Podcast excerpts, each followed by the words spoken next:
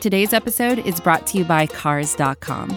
With over 2 million vehicles and 50,000 more added every day, Cars.com will match you with the perfect car for you, your budget, your life, your style. And if you're ready to say goodbye to your current car, Cars.com will get you an instant offer to cash it in. Just start by entering your license plate and get matched with a local dealer who will write you the check. So whether you're looking to buy or sell, just go to Cars.com. It's magical. Falcoholic podcast listeners, welcome to another episode of the Falcoholic Live, now available in audio only format. Before we get to the show, just want to remind you that you can catch the Falcoholic Live live on YouTube at 8:10 p.m. Eastern on Wednesday nights. And if you're interested, we also have a post-game show that goes live right after the games on Sunday or whatever date happens to be played. So we hope you enjoy this episode, and we hope to see you on YouTube if you're available. Thank you, and enjoy the show. Fellow Falcoholics, what is up? Welcome to episode 124 of the Falcoholic Live. Thank you for your patience. Uh, Google was, you know, they were trying to get us tonight, but we were too clever. We we got around their, you know, insidious plans to to muzzle our show, and uh, we are here using Google's new platform, which I think is called Google Meet. So uh, it seems to be working fine. I guess we'll see how that goes throughout the show. Uh, so with me tonight to talk about a variety of Falcons topics are first off Adnan Ikic. He's at Say Which Way on Twitter. Adnan, how are you doing tonight? Uh, I'm doing well, much better than I was on Sunday because I realized that football is dumb, and you know what? We can just we can just enjoy the nice November November days in Georgia without uh without worrying about it too much. Yeah, yeah, it sounds pretty good. Sounds good to me. Uh, you know, emotional detachment is healthy for this Falcons team, in my opinion. So that's where we are now. Uh, all right. Also with us tonight, Eric Robinson. He's on Twitter at underscore where Eric underscore Robinson. Eric, how are you doing this fine evening? I'm doing okay, man. I'm doing okay. Yeah. The holidays coming up. Yeah, yeah. A little bit of football. A little bit, yeah. Not quite as much football. We'll talk about that. Uh, but uh, yeah, it's uh, gonna have some nice football tomorrow. Hopefully, you guys can stay safe and also have a chance to uh, eat eat that turkey or ham or whatever your preferred. You know, Turkey. Thing. Well, I'm a ham person myself. We'll have to get some Thanksgiving food takes in here at some point because this is the you know pre-Thanksgiving show. Uh, but yeah, I, I'm a turkey. Uh, excuse me, I'm a ham. I'm a ham guy myself. Uh, you know, I like that smoked ham. That's my thing. But you know, to each their own. Uh, I, I think turkey's. Any, I've had smoked turkey that was like really good. Disgusting. Smoked uh, smoked turkey was good, but regular turkey's bad. I like turkey as long as it's not Matt Chambers' pink turkey that he was broadcasting on Twitter a few years ago. That's medium rare turkey, bro. Don't eat that. Don't eat that. Yeah.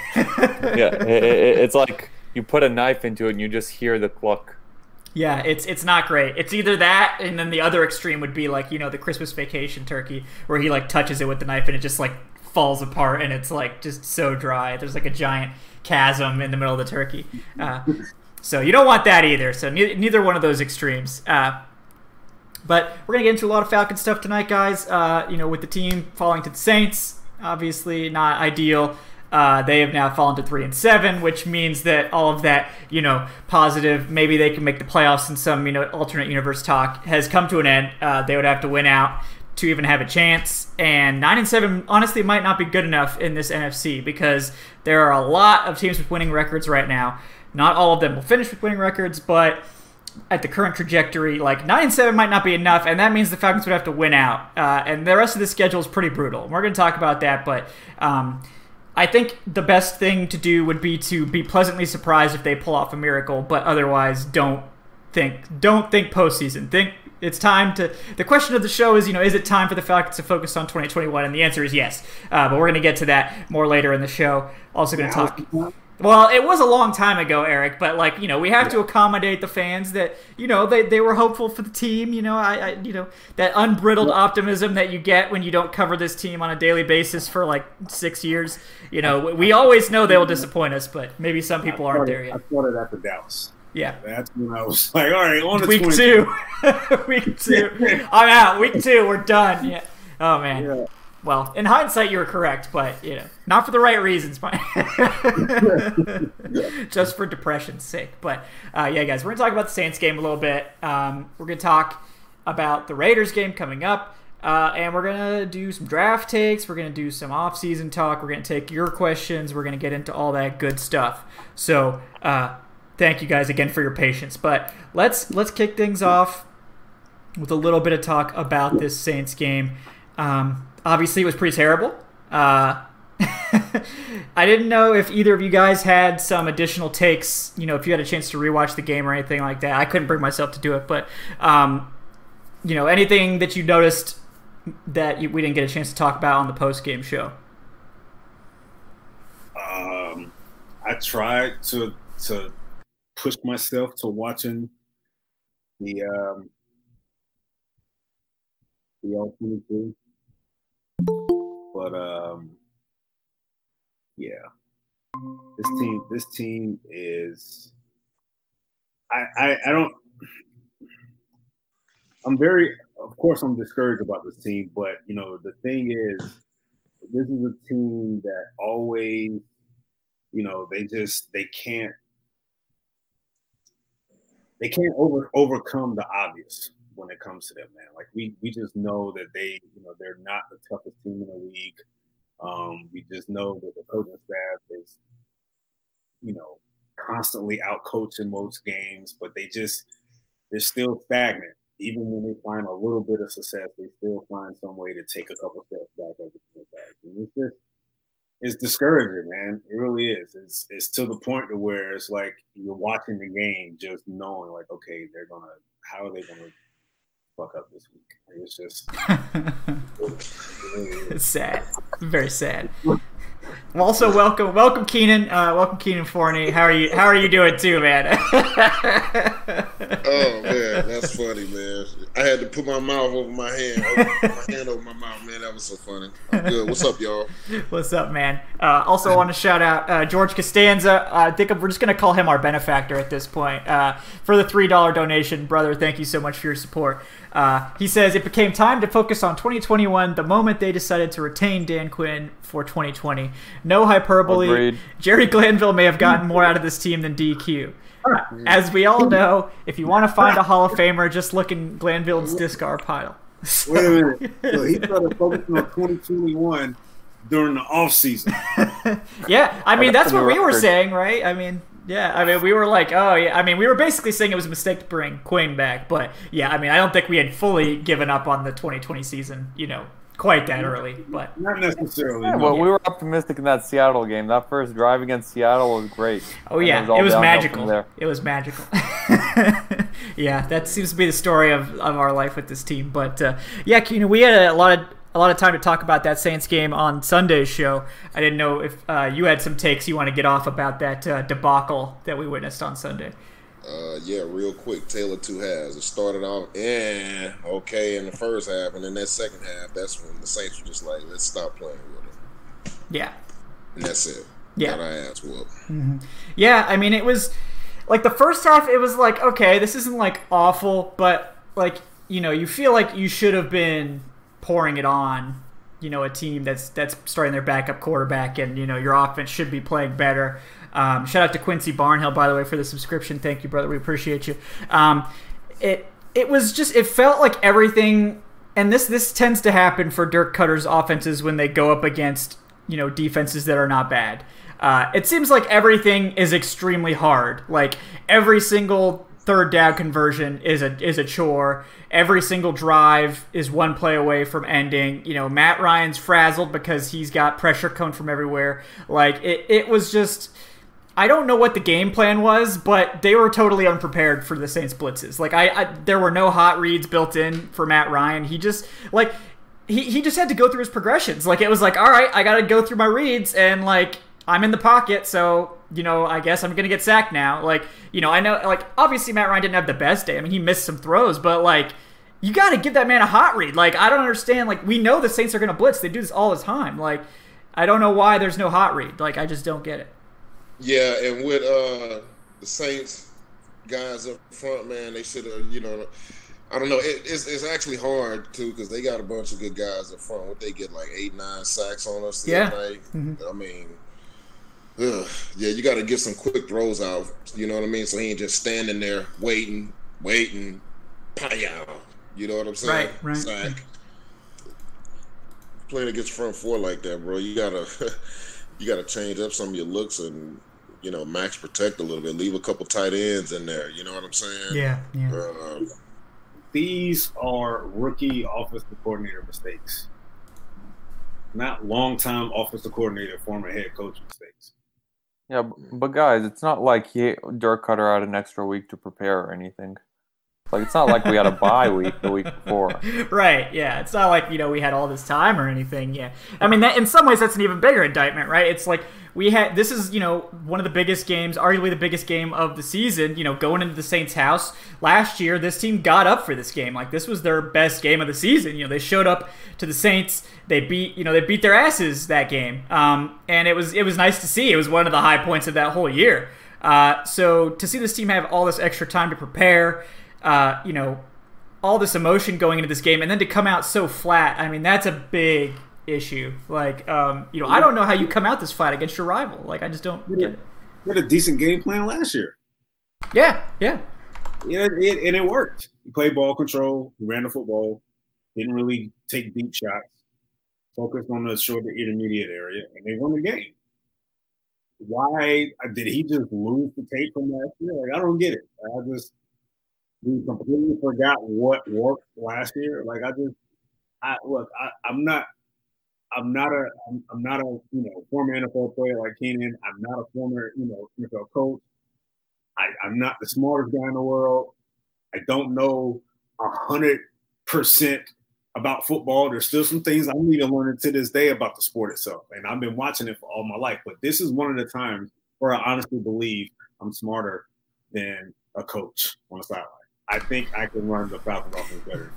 Like it's just it's, Yeah, I mean, it, I- yeah, I, I honestly like I don't get it. Like, you know, and like I, I did a deep dive on like you know the, the statistical problems with Koetter's offense. Y'all should check out on the Falcoholic that went up last week. But like, there's there's just the, the issues with the offense. Like it's it's like some of it's simple, but some of it's like it, it it's stuff that is systemic. Like I don't understand the route trees. Like I don't consider myself a passing game expert. I honestly consider my like quarterback play in general and like advanced passing concepts and that sort of offensive stuff is really not my thing. I'm more of like a defensive minded person, but like even I know like there are basic passing concepts that get explained to people like like when you if you boot up Madden like you get explained the basic concepts like sail and you know uh, like levels and like these basic ideas about how to read like these these basic concepts that make the field easier to read for your quarterback. There are route combinations that you know make sense that complement each other that you know help not only show the coverage but also you know help your quarterback get a favorable matchup you know with your guy.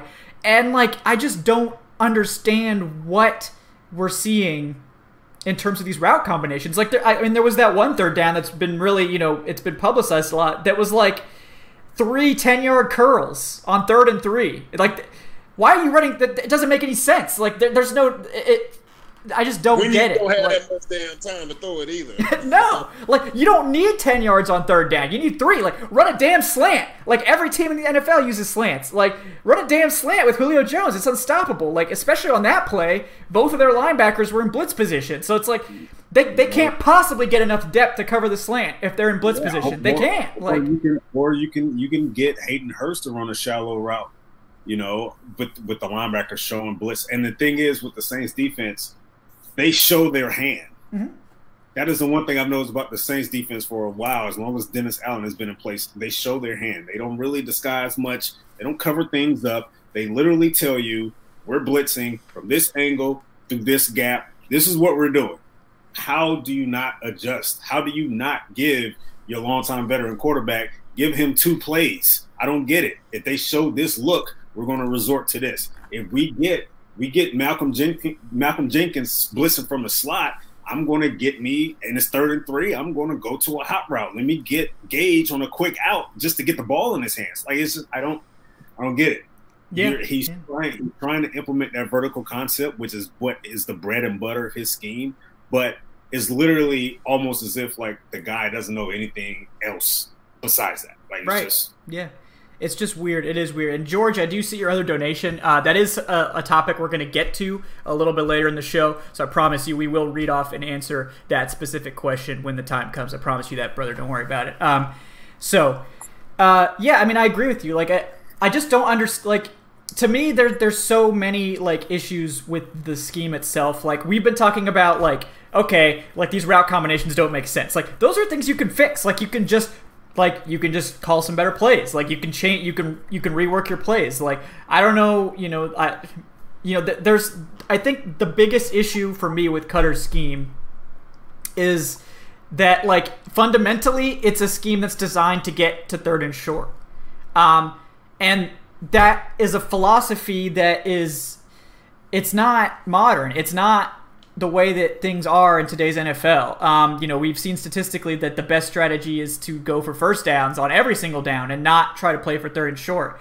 Um, and it ends up, you know, with this weird statistical spread that the Falcons have, which is they're great on first down. You know, they have they average like eight or nine yards per attempt on first down. On second down, they average like four like four or five yards per attempt because they just throw short. It's not like the offense suddenly sucks on second down. It's that they throw short on purpose to try to get to third and short. A- And they run, you know, they run on second and long a lot because when you're when you're aggressive on first down, you're gonna have second and long a lot. Like that's just that's just how it works. It, it, it feels like Koetter is on this crusade against analytics. Like he's trying to do everything that's like that, that the analytics people are The saying nerds. like not to do. Yeah, he's like, oh, I'll, I'll show those nerds. Like you know, and we're seeing the results of it. And just touching on the point of the very long, uh, long developing pass plays. The Saints are not only blitzing, but they have two really stud defensive linemen in Cam Jordan and Trey Hendrickson, who now leads the league in sacks after after Sunday's performance. yeah, like you're you you think it would be obvious to you know adapt to the scheme and to you know get the ball out quickly out of Matt Ryan's hands in that game.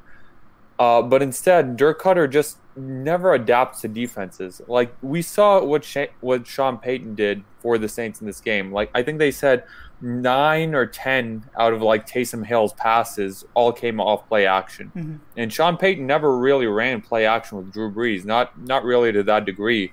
But he knew that that's something that plays to Taysom Hill's strengths, and he kept he kept dialing it up. And Taysom Hill was like nine for ten on, on play Yeah, actions yeah. in that game. He was moving around all the play all over the place. he also moved the pocket for him too. Mm-hmm, mm-hmm. Yeah, yeah, and that's that's the difference. Like that's the difference in this game. Sean Payton, for as much as we dislike him, and you know Sean Payton off the field, like he he doesn't seem like you know that great of a guy, but he's a brilliant coach. Like we've seen it, he's terrorized the Falcons over the past what decade and a half? Yeah, and i- i- it's just like you see the the adaptations. You see why he's still a coach 15 years later because he's playing to his players strengths uh, whereas someone like Dirk Koetter it's like all right it's my way or the highway. Like you know we're, we're doing it this way. This stuff that worked for me like what 9 years ago 8 years ago and I'm not going to change it at all and you know it's just Dirk Koetter it doesn't feel like he has a place in the NFL as an offensive coordinator not just in Atlanta but you know what NFL team is is like all right we, we want Dirk Koetter calling plays for us after after seeing this yeah, yeah. Go ahead, Eric. I don't know why anybody asked that question after last year. I mean, that's the thing. Like, he's and like I guess I don't know for sure, but like you have to think it's because of his relationships. Like, this is not this is not a league that's bold. Like, this is not a league that's into trying a lot of new things. Like, it takes forever for this league to to move on. Uh, and like, look, like we know Dirk Koetter got the job because of his history here. Like, probably because of his history with Dimitroff. Probably because Quinn, you know, was out of ideas about who to hire after Sark, you know, after he decided to scapegoat and fire Sark, uh, which was a big mistake, by the way. But you know, hindsight's twenty twenty. But like, I mean, like Koetter keeps getting jobs because he has relationships with these front office people, with you know players and coaches around the league. Like he's a well known commodity, and like his numbers have been good, but you know, if you if you just look at surface level numbers, like in terms of yardage, I don't. He's never coordinated an offense with the Falcons that was worse than I think like 15th or 16th in yardage, like which on paper sounds good, right? But his score, the scoring never keeps up. Like in 2012, it did uh, when he had the most talented offense I think I've ever seen. You know, with with Julio, uh, you know, a still very good Roddy White, like still prime Roddy, and T- Tony Gonzalez, you know, still very, very good tight end and a really good offensive line, and Matt Ryan, you know, playing almost at his peak. I mean, we saw his true peak in 2016, but like almost at his peak. Like, even with that team, the best he could do was seventh in scoring. Like, imagine Kyle Shanahan with that team. Like, that would have, he would have shredded 2016. Like, that 2016 team was not even that talented. Like, they were getting it done with, like, Julio, obviously, but, like, who was who, yeah? Mohamed Sanu was the number two, and Sanu's solid, obviously. But like Taylor Gabriel, Aldrick Robinson, like a lot of these guys, like it's not like they were loaded with talent. Levine Toilolo, Jacob Tamme at tight end. I mean, like, like it's about the scheme, and like I got into it in the article, but it, you know, and I talked about it before. I'm just gonna. It's just crazy to me. Like if you take the best season from Shanahan in Atlanta, from Sarkisian in Atlanta, and even Mike Mularkey, who we all thought was this dinosaur offensive coordinator, and like his scheme is older school, but you know it is what it is. Like, I think I would take their best seasons over Koetter's best season. Like, I think all of their best seasons were more impressive. Shanahan's obviously, but like Sark's 2018, I think was more impressive statistically. Uh, based on the injuries and like the fact that he outperformed his yardage total with, with his scoring. Um, you know, uh, Mularkey's 2010 offense was crazy strange because they were like 25th in yards per play, but fifth in scoring. Like, that's called overperforming your yardage with scoring. And honestly, I think every team would take that over putting up gobs of yards and not get any points. So, um, he just in the red zone, it's just a big, it's a big problem for him. Um, and I think it's because he he is so vanilla and so lackluster with his route combinations, particularly in the passing game. And look, we all know he's not capable of coordinating a run game. Um, it's just not something he can do. So, like it, when you can't run the ball in the red zone, I mean, we have Todd Gurley. That's probably the only reason this team has scored as many rushing touchdowns as they have is because Todd Gurley morphs into like a god when he gets within the three three yards of the end zone. Like he just becomes a superhuman and scores touchdowns when he gets to the goal line. But like other than that, like that's been their most reliable way of scoring in the red zone is just Gurley forcing his way in. Like the run game outside of that has been bad. Uh, they're they're getting 3.7 yards per carry. It's 30th in the league, man. Like that, yeah. and this is not like it's not like this is new for for Koetter. Like this is a common thread for him. So. I, they brought him in in 2019 with the whole "we want to be balanced" line. Why the hell would you bring in Dirk Koetter if you want to be balanced? He can't. He's not a run game guy. Like, I mean, I, I just none of this makes made sense to me at the time. It certainly doesn't make sense to me now. But like, it it's just wild to me that that we're hamstringing this team with you know a a scheme that is just so uncreative. Like you went from Shanahan, who's like the pinnacle of offensive creati- creativity, to Sark, who honestly was was doing better. I mean, he was certainly earlier along in his career path than like Shanahan was, but like 2018 was a legitimately impressive season. Um, and then you go you go backwards. Like why would why do you ever go backwards? Like I don't know if they were afraid to go after you know a, a college guy. You know they they didn't like Gary Kubiak didn't immediately work out, so I don't know if they just panicked and went to Koetter I mean maybe that's the best answer. That's the least damning of the team is if they just panicked and they, they needed to make sure they had somebody at least solid, so they went after Koetter I mean maybe that's the answer. I, I don't know, but um, it's frustrating. Well, we know we also saw that you know the offensive line didn't have their best day, and, and to be quite honest with you, it pro- collectively was probably their worst game of the season. But we talked about it on, you know, the post game show on Sunday. But we kind of wanted to, you know, see what what Kynan's insight on the offensive line play there, and what he saw and what he felt, you know, needed to be fixed, and and you know, if, was there anything that was going right with what you what you saw on Sunday with the offensive line? Uh, well, I mean, you know, obviously they gave up what eight, nine sacks, man. You can't be giving up that many in the game. yeah. But at the same time, when it gets to a certain number, then that's when somebody on the sideline has to be like, "Hey, look here, we having trouble blocking one on one. We need to start leaving in the extra tight end or running back or something. You know what I mean? I know it's gonna cut down on what we can throw out here, but uh Matt getting his ass handed to him right now. Yeah. You know, and there was some different little technical things. You know, guys are getting beat on. Also, too, they playing in damn New Orleans, man. It's you can't hear shit down there. I mean, well, I know they ain't got no crowd in there, but you know they. I'm pretty sure they had some some kind of music pumping. Mm-hmm. They did, yeah. But, they, they uh, still have like the automated stuff. Okay, yeah. So I mean, and, and that's yeah, it just they just didn't play well. They didn't play well, and you know the. Uh, you know the team didn't do a good job of getting them some help. You know, because after about that third, third or fourth sack, I'd have been like, "Yo, okay, we, we need to leave in a couple extra people here." Damn, yeah. damn it, damn, you know, putting an extra receiver out here or whatever. And I know this was a it was a pretty solid run defense they were going up against, but I think they averaged what like three three point two per carry or something like that. Yeah, the, the Saints are like the, the NFL's like number two run defense, so you weren't gonna get any ground production against them. Right, I get that, but the fact, even though, and they ran it only a limited amount of times, I think Gurley only had eight carries on the game, but Mm-hmm. even when they did go through it, like they couldn't muster anything. Yeah, they weren't even hitting like three. I think they, I think they averaged like three point seven a carry or something. Like it was not good. So They they were not mustering anything. yeah, Yeah, there was no threat of the run game. Like you know, all of those Saints players in the front seven, they just know they're like, all right, this is going to be a drop back. But but what was funny to that is the first three plays of the game were what? They were play action. Play action. Yeah. Play action. The first three or four plays of the game were like play action, I- and they worked. Hmm. Like it's just, I, I mentioned it in the post game show. It this is a theme every single game. Our first eight or nine scripted plays are fantastic. Like you know, it's play action. It's it's slinging it downfield. I think one of the first three plays was uh the deep shot to Calvin Ridley. Yeah. And then after that, it's like Dirk Koetter just goes into go, goes into all right, like enough of that. Like you know that, that that's working too well. And he goes right back into all right, run up the middle, power, power, power. Like, come on, like how, like how, how do you not see that this is working? Yeah. If, if, I'm if I'm a defense, I'm not. I- I'll be quite honest with you, and we know we all know how Matt Ryan operates out of play action.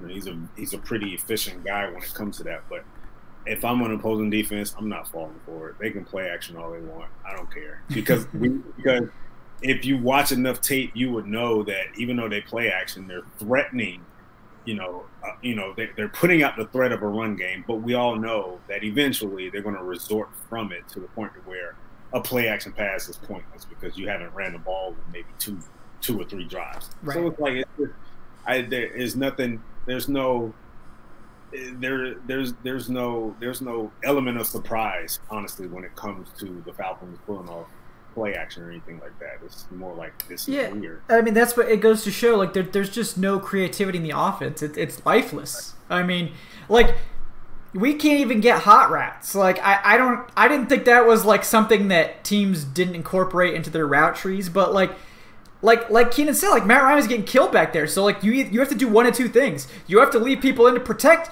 or you have to add you have to add outlets for him. Like you can't just make him go through these progressions when they're sending you know multiple blitzers on every goddamn play. And I know, I know they play. You know, Saints is a pretty. They're a pretty athletic defense. Um, so, but this week they're they're going up against a Raiders defense that is aggressive, but when it comes to sideline to sideline speed, they can be beat. You know, that you if you can if you can get them going laterally, you can be able to find some plays a little bit here. So hopefully, I highly doubt it Koetter, but hopefully he'll be able to muster up some looks that says, you know what, let me just let me run some jet sweeps with Cal. Let me let me run some some bubbles with Gage. Let me just get the ball out of their out of Matt's hands. Let me get the ball to them in the perimeter and let them do work. Logically, that's what I would do. But Right. Yeah. I mean, where were like the you know little wheel routes to Ito. You know, uh, when if the Saints are blitzing their linebackers, like why aren't you throwing the ball to your running back? Like you don't you don't have to leave him in to block. Like you can you can leak them out. Like you can you can do things with your players. You don't just have to do a cookie cutter. Like it almost felt like uh, like Matt Ryan like mouthed off to Dirk Koetter in practice this week, and then Dirk Koetter's like, "All right, I'm gonna teach him a lesson. I'm gonna Yeah. keep him in that pocket. I'm gonna I'm gonna make these terrible long lasting routes, and I'm just gonna have him like get killed." This is advertiser content brought to you by Frito Lay. Hello, I'm Chip Murphy, here to get you ready for the big tournament.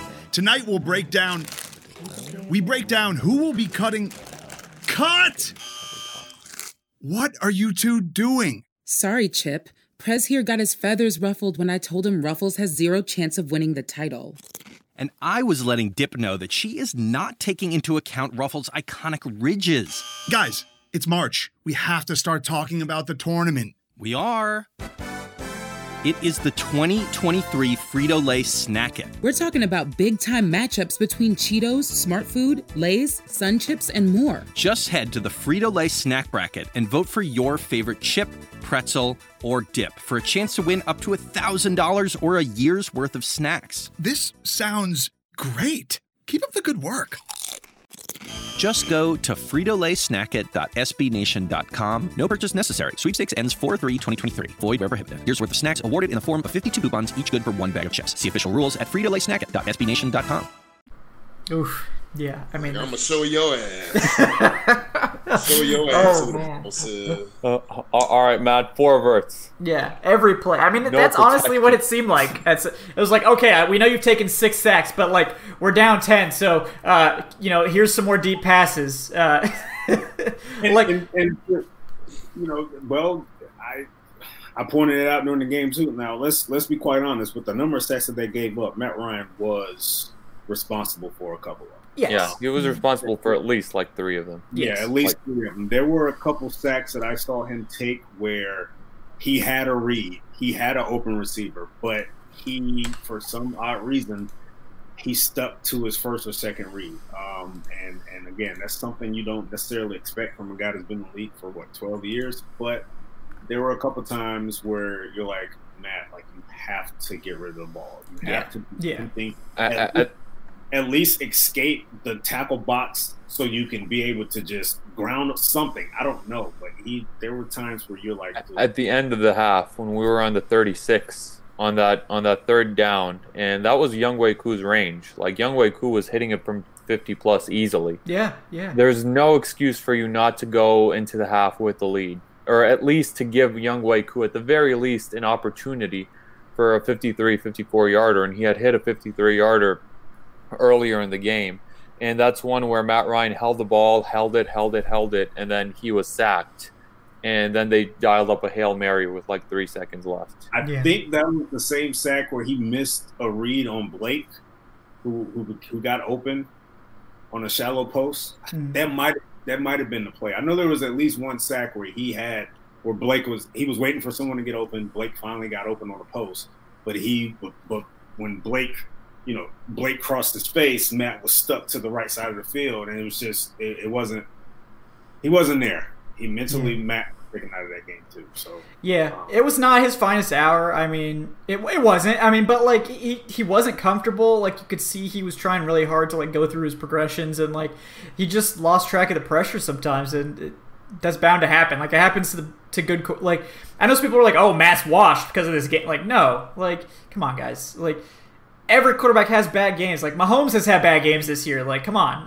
Like maybe you only watch the Falcons and so your only exposure to quarterbacking is Matt Ryan. But like, why don't you watch like a Jets game? Why don't you watch like a Giants game? Uh, you know, watch some of these games on Thanksgiving with some of these quarterbacks, and then come back to me and tell me how bad Matt Ryan is. Okay, like, when you- when you- when getting hit as often as he did, I think he's just very you know, he gets a little anxious back there. he does. I mean, and it, it's hard not to get that way. it But causes him not to make his progressions. It causes him to kind of panic a little bit um, because there are even at times where he's unable to escape the pocket, and, and we know that that's a that's a solid thing that he's able to do at times. Yeah, yeah. And like honestly, like I know some people are panicking about the offensive line. You know, they see eight sacks and they're like, "Oh, this offensive line's terrible." I mean, even some of my, you know, my guys at the Draft Network, you know, on their mock draft show were like, "Oh, the Falcons might need to consider offensive line." It's not the offensive line is like average in pass protection. Like this game obviously was really bad, but like before this game they were like about average, maybe a little bit better than average in sack rate. Like that that's where they are and like you know, we'll talk about this when we get to more of the draft related stuff on this show, but like they probably should consider drafting a guard like relatively high to because you know I don't think James Oh, yeah. Carpenter is going to be here next year. So like Anyone who consider thinks that they need to go after Sewell out of Oregon, I'm like, okay, where are you going? right, like are we moving one of our tackles? Like You, No, you're not move we're not. Yeah. gonna- First of all, Sewell's not going to be there, so Sewell's going top five. So Ah, well, he may be. Yeah, no, I mean, he may be there, given how, uh, given the rest of our schedule. well, I mean, the Falcons might you know get there if they're really bad, but like, yeah, I just I, the, Sewell's not making it past the Bengals, and I don't think the Bengals are winning any more games, unfortunately. So, um, yeah. That's just that's just where where that's going. But um, yeah, anybody else got any any other takes they want to get in on the Saints game before we move over to preview this Raiders matchup? Uh, ju- just to leave it off on on a positive note, there were some positives. Younghoe Koo was very good. Sterling Hofrichter was very good. Hofrichter has been a monster. Like you know, for a Dirk Koetter scheme, you need a good punter attached to it, and he's been fantastic this season. And you know, Julio Jones, like Julio Jones has nothing to prove, and he went out there. He tweaked his hamstring in the second quarter, and you could tell like he he just like couldn't go and he still suited up like a warrior in the fourth quarter because the team needed him, the offense needed him, and he converted that clutch fourth down conversion when the Falcons couldn't get anything going. Like at the end of the day, it ended up being in vain. That's a But- damn thing. But man, like Julio Jones, just like he, he just put the helmet on and he's like, "Ah, I'm gonna give it a go just because the guys need Yeah, me. I Even mean- though like Julio was watching from the sideline with a hurt hamstring. They couldn't get anything going. He put the helmet on, got on the field, picked up a third down, and got back off the field. Like, come on, man. Like, I really? wish it had mattered. Like honestly, like on I like I, I can't say enough nice things about Julio Jones. Like like nobody would have blamed Julio if he had just like been like, all right, like I'm tapping out, my hamstrings hurt, you know, same one I hurt earlier this season. And no, he he's like, no, they need me. I'm gonna e- even in a blowout, even when we were down by like 15. Yeah. Julio was like, man, come on, man. Let me just get this. Like, just yeah, he's like, all right, all right. But like honestly, like I feel like Julio Jones, like if it's the Super Bowl or something, that man could have like his his foot missing and he would be out there every snap. Like he would just be like, you know, I don't even care. Like he probably, he probably cursed some people out as he was walking off. The yeah, field. he would be, he would like come up with some sort of duct tape. Yeah. Yeah. Get first down. Exactly. Like he'd be he'd be he'd make a foot out of duct tape and just figure out a way to get on the field. Like I, I have no doubt.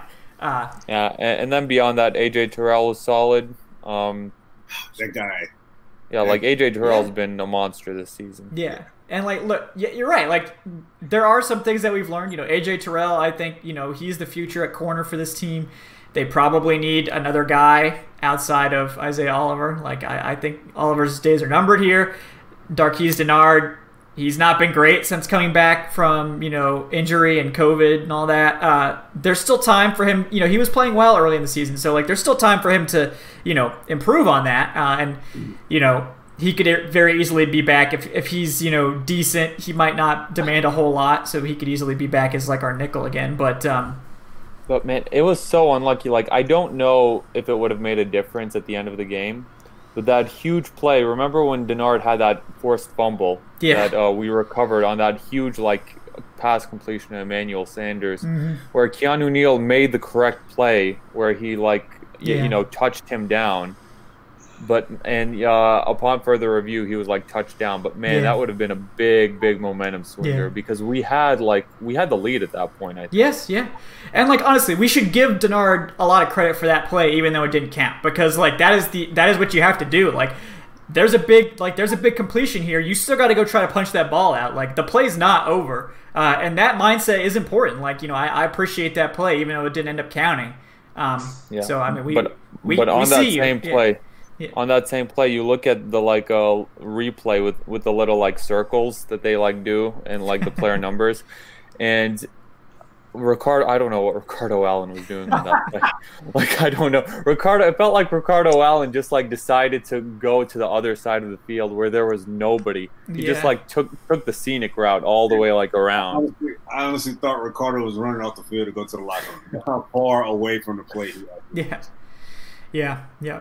Um, Yeah, like, yeah. it- Nico.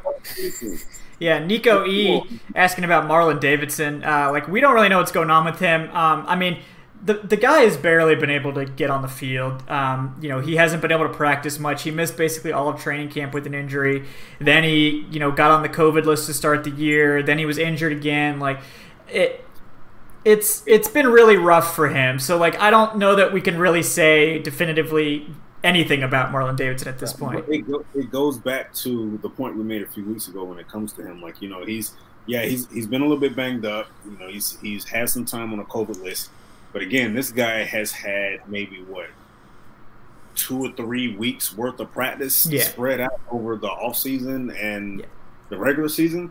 So it's, it's kind of hard to want to put him out there on the field, and the guy is barely practicing. yeah, but at the same time, I remember what Keenan said a few weeks ago. Like that's still a second round pick. Like you know, you think the team would, at the very least, you're three and seven right, now. Right. You, it, it's been like terrible this season. You you think the team would like you know put him out there and be like, all right, like let let's see what you got. Right. Yeah. So the only thing I could think of is that he's just not fully conditioned yet. Like he's not his conditioning isn't back because like you know we don't know how sick he was with COVID. It, it might have been more significant than we know, and in that case he may not have been able to condition. So if he had to get his conditioning back right, I mean it, it could take a while. So like, we will see more of him. I think. Um, you know, I, I think that they're going to try to play him as much as he can play. Um, but I just don't think we can really draw any conclusions on his you know quality uh, from what we've seen so far. It's just it's just been a really He's- unlucky season for him. So he's been a he's been a hell he was a healthy scratch right the last game right. He And then he was wasn't on a scratch. now. He was a scratch for week nine. The Broncos game. Um, he did Okay. play in the Saints game. I don't know that he played a lot of snaps, but he was active. Okay. Um, but yeah, he hasn't. I mean, he's only played I think twenty percent of the snaps in the games that he's been active. So it, he's been a very minimal part of the rotation. Uh, so to me, that, that might be a conditioning thing. It might be a like pra- lack of practice thing. I, I don't know, but Man, if you balling, they'll play you in the shade. right. right. Yeah, I mean it's not a great sign either Well, way. maybe Uh, I mean I guess I guess he's not really bowling in practice then. yeah, that's that's Yeah. probably what the answer is. Uh, Maybe it's it's hard it's hard to gauge all that. it is. This is a weird I mean, year. if he got I his mean, helmet on and he's in the game and he's getting some snaps or he's dressed out, then you know what I'm saying. Yeah. Obviously, they deem you well enough to play. You know what I'm saying? Mm-hmm. So you got six snaps. yeah, that's, that's not a good sign. Not Yeah. a good sign. Uh, yeah, so like we'll they got to get him more than just a couple snaps. They got to Yeah. go into a game be like, hey, we're gonna get him. 10 to 15 good quality snaps if we can. Yeah, You know, yeah. come in there with a pitch count so you can begin to. I'm I'm not going to tell them how to do their job, but grade those snaps. You know what I'm saying? Is Yeah. he doing his technique? Is he playing, doing his assignment? Is he doing extra? Okay, all right. So Continue to give him more or take less away depending on how that goes. You know what I'm saying? Yeah. he played in a total of four games on the year that he's actually played. Um, and his snap count has decreased from 32 to 15 to 12 to 6. Yeah, that's not a great sign. Um, so Man, that is what it is. that's not a great Yeah. sign. Um, Uh, I, so- I don't think you can sugarcoat that one uh, too much. Yeah, I'm trying. I'm trying my, my hardest because I really liked his tape. I really liked I his mean, tape. I, I hope the I hope the young man play, you know, gets better. But you know, you got to call for what it is. I mean, if you ball balling, your snaps don't decrease. Yeah. Decrease Yeah. like that over the Yeah, and like you're there's no way you're not conditioned enough to play like 10 snaps like that that's not a conditioning issue at that point. That's like uh where we think that XYZ players are, are better. Uh, you haven't, Yeah. yeah, you haven't Yeah. shown us anything. Bro, Look. I, I'm- I'm- I feel like we could play 10 snaps. Like, we wouldn't be very good. I under get blown off the Keenan, but- ball, but you know, But, yeah, I wouldn't be Yeah, out of it's like- breath. not a conditioning Yeah. I mean, I run, so like, yeah, I run like, I yeah. I know Keenan can give us some snaps, man. I know he can give us some. I mean, I, I'm not saying it would be a positive conversation thing. The other day, yeah, I mean, like I could run around out there. I could be a distraction for like five, ten plays, probably. That's you know, I'm not saying anything good would come of it, but yeah, if you know, if you know how to read between the lines when it comes to those snap counts, that's that's yeah, telling us. It's not great. So uh, we're hoping for the best for him, and may, maybe just a new coaching staff coming in. You know, uh, with another off season. It's only his rookie season. Some guys just, you know, Quinnen Williams, his rookie season was super quiet, and then he came out, you know, was balling his second season. So. Um, shit happens. Well, we'll see. But that, that was a great question. Thank you for that one, Nico. Um, all right. Speaking of questions, uh, let's get to uh, George's one. Oh yeah, that's uh, right. Yeah, yeah, yeah. George Costanza, another three dollars, brother. Again, thank you so much for your support. Um, this is about uh, the head coaching vacancy. So George says, I think ATL is the best head coaching vacancy. We have draft capital, a good offense loaded with wide receiver talent, and an owner that is loyal and patient, perhaps even to a fault. George says that Lincoln Riley is his first, second, and third choice. He thinks Atlanta is better than the Dallas job. I, I assume you mean Houston, because I think Dallas hasn't fired their coaches yet. But you know, we'll see. But I kind of doubt they're gonna fire. But I think I assume you mean Houston. Um, and he wants to know our thoughts on, I guess, Lincoln Riley and whether we think Atlanta is the hottest destination at this point. Um, so, what do you guys think about that one? I'm gonna bite my lip on this one. I mean, yeah, to me, like Bieniemy is my top choice. I really like Arthur Smith too. Um, I mean, I, I don't have a problem with Lincoln Riley. Like, if they went that route, that'd be pretty bold. Um, you know, I, I, I kind of doubt it, but it could happen. I mean, it's it would be way more complicated to get Lincoln Riley than a Bieniemy because you have to uh, pay that buyout mm-hmm. that he has at Oklahoma. Yeah, and you know he's coming from the college game.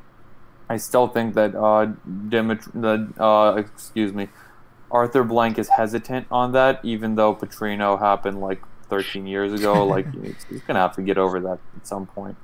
Um, but I I think uh, I think it's a consensus. Like you know, Bieniemy is like the top. It, it should be a consensus around the league, in my opinion, that Bieniemy should be the top head coaching candidate. Like yeah. I have no, I, it it seems like a crime that he didn't get any jobs last season or yeah. he didn't get any serious interest from anyone last season.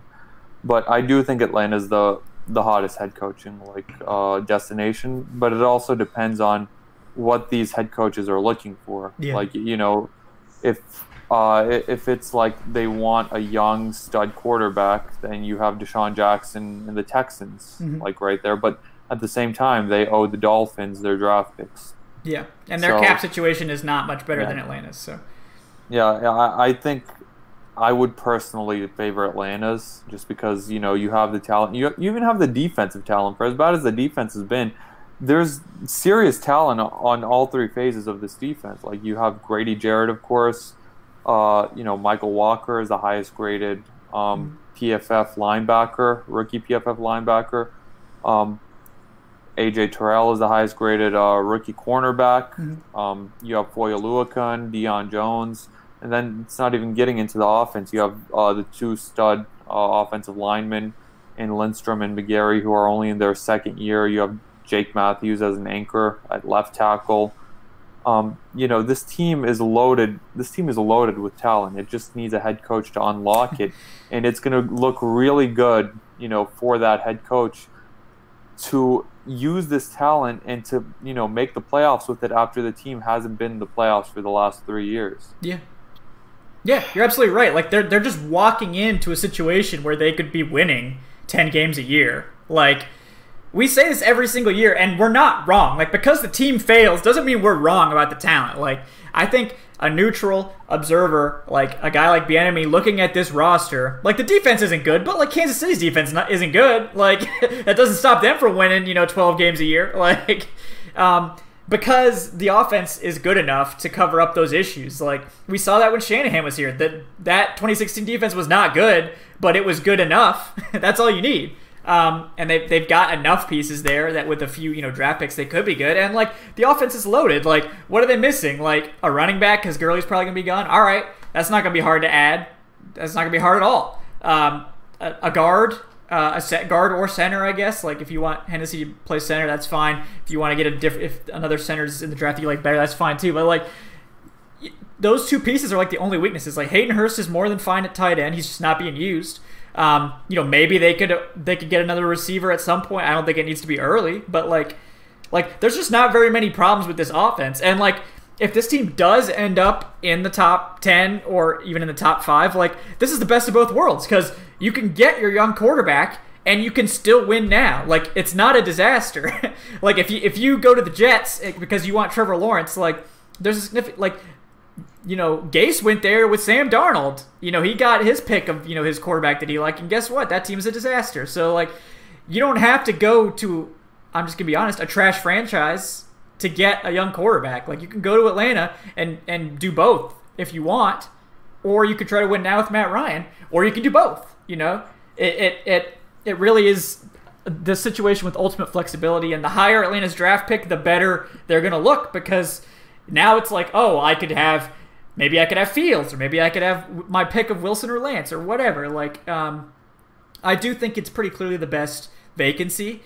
I don't think it's particularly close unless you just really love Deshaun Watson, and then and then I get it. Like Watson's great, um, but you know, in terms of the franchise, it's no no contest. Like the the Arthur Blank is the owner that every head coach wants. They know he's not going to can them if some some crazy shit happens. Like if they you know blow and go four and twelve in that first year because disaster strikes, they're not getting one and done uh, because that's not how Blank you'll, operates. You'll have an extra like, three years. I mean, yeah, it's like, it, like this is a franchise coaches want to go to. Um, this is a, a quality franchise. It's not the owner is well respected.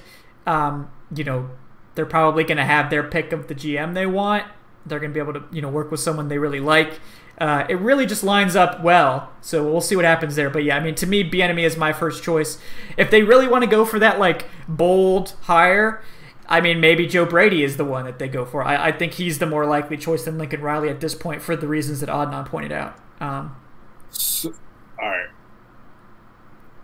So, how? Okay, if just to as a rebuttal with the Joe Brady thing, what makes him a better candidate than Riley simply be, simply because he only has one year as the OC in, in the NFL? Just because I mean, he has NFL experience, that's all. Just one year though? Like, yeah, I mean, yeah. Is there, that's all. I mean, and you don't have to buy him out and all this other stuff. Like, yeah, the buyout is like it's pretty. It's a pretty significant buyout. Like I, I know that money. It's not. Is it? I mean, it depends on how you view it. I think right now it's like four point nine, and the way his contract is set up, it diminishes by a million per season until 2023. So I think this offseason his buyout would only be 3.9 million, which Arthur Blank Arthur Blank probably has that in a duffel bag in the back. Yeah, of the but but it's also the opportunity cost of all right. It's 3.9 million, and then like you can't, you have to go with Lincoln Riley. It's like 3.9 million plus not hiring any of these other guys for Lincoln yeah. Riley. Yeah. Right. Right. Yeah, it gets it gets much more interesting if Bieniemy is off the table for one reason or another. Like if he decides that he wants to go to Houston or whatever. Like if they miss out on Bieniemy, then it gets much more interesting because then you're asking, you know, of all these other candidates, who do you like best? And to me, it probably would still be Arthur Smith because I just love that Tennessee offense so much. I, I think that's it's so creative. It, it's it would be perfect for this team. Uh, you know, Smith has really shown like they run a ton of different concepts. Like he can make it work with a zone. He can make it work with power. You know, he can make it work with all kinds of different wide receivers. Like, I mean, he's making Ryan Tannehill look like a great quarterback. Like, not that Tannehill sucks or anything, but it's just like Tannehill's way better than he should be because of Joe Brady. Oh, not Joe Brady, excuse me, Smith. I think given what he has or what the Falcons will have on offense next year, I think Arthur Smith and his scheme will it'll fit this, you know, what the, with the circumstances in Atlanta because you have an older quarterback, you know, you have a, a off, you have an offensive line that's it's getting up there, you know, outside of the right side of the line, it's getting up there in age. So you may not need a scheme that's going to require you to throw the ball 40 times a game. Yeah. And run, you know, a lot of a ton of no huddle and, and shotgun and four wide receiver sets and stuff like that. So it's it's a scheme that I think can work in Atlanta because again, you have you have a quarterback, you got your receiving corps. All you really need, honestly, is a stable back You probably need to tweak the offensive line a little bit because you don't have a lot of power blockers there, given what you're going to call in the run game. So it's it's something I, I think it's a scheme that can definitely work in today's game. Um, my my thing is I love Lincoln Riley as a captain. I think Lincoln Riley is an excellent play caller. I mean, the fact it, how often do you see a young head coach like him that's actually developed three Heisman Yeah. candidates in three consecutive years? Like that, that's saying something. He took a guy like Baker Mayfield, who was a Yeah. walk-on quarterback in Texas Tech, made him a household name. He took a guy like Jalen Hurts, who transferred from Alabama, made him a, a Heisman candidate. He took a guy like Kyler Murray, who's small, mm-hmm. according to NFL standards, made him a Heisman candidate. He's turning around Spencer, Spencer Rattler's season right now. So Yeah. I, for those that feel like they shouldn't go to college route because the last time that happened, you got to get over that, man. Yeah. Like it's, it's Petrino. Here's- Here's my question for you. Um, what if you know Lincoln? You know Lincoln Riley's going to be coming in with a veteran, you know, group of guys in their locker room, Right. and they're not going to want to hear that rah rah fight fight fight shit. You know what I mean? Yeah, they've gotten They enough with Quinn the it's gonna past be few years. old, and somebody might mess around and tell them, "Yo, going on with that dumb shit." Yeah. You know, So- so are they gonna blow up? This, you know what I'm saying? Get rid of some of the vets we got and go completely young, so those guys will be, you know what I'm saying, streamlined into it. So my answer to that was the same thing was said about Pete Carroll when he made the transition from USC to Seattle. They they they felt he wasn't going to be a fit because of his age and his ability as a college head coach to have those college tendencies. What made that work for Pete Carroll was the staff that he surrounded himself with. So I think I think um, Lincoln is going to have to do the same thing. He's going to have to come in. He's going to have to change the mindset, of course, because he's not dealing with 17, 18, 19 year olds again. Right. If he can have a strong enough staff around him, if he can have a couple guys that's been former head coaches that's on the staff before, you know, that's that's on the staff, I think that can help him a little bit. It can help him with that transition. Um, because we saw that with when Steve Spurrier made that transition from Florida to Washington. And the thing is, not only was he just going out of his mind by getting former Florida Gators, he didn't put enough a strong enough group of guys around him as a as a staff. And I think that's what ultimately led to his fail to it led to his failure as well. So you, bring up a great question there. Um, college head coaches, you know that that rah rah shit like that that don't work in the NFL, man. Yeah. You tell you, you tell you tell them you can't tell a 28 year old to sing a fight song at the end of the game. dirty, dirty birds are back. What are you talking about? Or yeah, or you tell them grown ass man you can't watch uh Right. you can't watch TV the night before a game and Right. we're eating dinner in the cafeteria or right. whatever. You know, but but but going looking using the Pete Pete Carroll example, looking at what Sean McVay did again. We go back to the I go back to Sean McVay because he was what was McVay was what 32, Yeah, he was 33 when pretty he was young. head coach. Yeah, Yeah. yeah. But to me, even to this day, one of the best hires he made was bringing in Wade Phillips as his defensive coordinator Yeah, because yeah. of Wade Phillips' tenure, and it helped him as a head coach. In my opinion. We could get that with Lincoln Riley. Wade Yeah. Phillips is out there. Yeah, Lincoln will have to do that. yeah. I think he Hey, will hey, if he does get the Hey. Vic Fangio could be out there. Oh man, I'd be so down. I'd be so down. Yeah. Yeah. But yeah, I mean, yeah, that's the thing. Like, I mean, I honestly have no problem whatsoever with Lincoln Riley. Um, you know, last year I think he was at the top of our lists. You know, assuming they were in a clean house. Um, so that to me is is very much. I mean, I, if they're interested in going that route, I would not be upset at all. Um, because he's been a great college coach. Um, we'll just have to see what they end up picking. And again, I think it's like if Bieniemy wants to come here, it's probably just Bieniemy because he's just the top guy. But if Bieniemy doesn't want to come here, or you know he has he doesn't want to work with the GMs that Atlanta likes, or whatever reason it is, like then it becomes a lot more interesting, and I think it opens the floor for these other guys like you know uh, Lincoln Riley, Joe Brady, Arthur Smith, those type of guys. So I- feel like um, uh, Cliff Kingsbury's success in Arizona, it could maybe soften, you know, that stance of Arthur Blank of okay, let's let's possibly bring in like a, a- a college coach because Kingsbury he was completely improving. yeah, Like he, he was coming off like being fired at Texas Tech, and uh, I think he, he got the offensive coordinator job was it at USC, and he was about to be the OC. And I think at the last second, the Cardinals wanted to interview him for a head coaching job, Mm-hmm. The head coach at USC said, "Oh no, you can't like go. You're my OC," and then he, he just quit on the spot. and, you know, That's a baller And- and- move. Yeah. Look at and you look at his staff. You know, he brought in Vance Joseph, a former NFL head coach, to you know to be the defensive coordinator. Yeah. And you know, just looking at the staff he has now, he has about five or six guys that has over 20 years of coaching experience. Yeah. So he he was that young hot head coach, but at the same time, he said, "Look, I need guys that's been here before that know how to handle grown men making millions of dollars." Yeah, And I think that is Right. going to really help him in that locker. Yeah. Mhm. Because what ends up, and I'm glad you said that. What ends up happening is that those college coaches they come in with a certain type of mentality, you know, because they've been working with younger kids, so they're having to, you know, treat them more kind of like children, so to speak. You know what I mean? No, no, no, yes, yes, yes, all that shit with them. And so now when they get onto that next level, they got to learn to turn that ish off, and maybe. You know, a coach, an older coach, be like, "Hey, man, don't don't even trip on that." And, and the, the message and the message that a coach, a young college head coach can deliver is way different in a college locker room compared to an NFL locker. room. Because if you talk to a 17 and 18 year old, they're not really going to know much better. They're going to look at you and say, "Okay, whatever he's saying is right. It's the gospel. I need to follow that."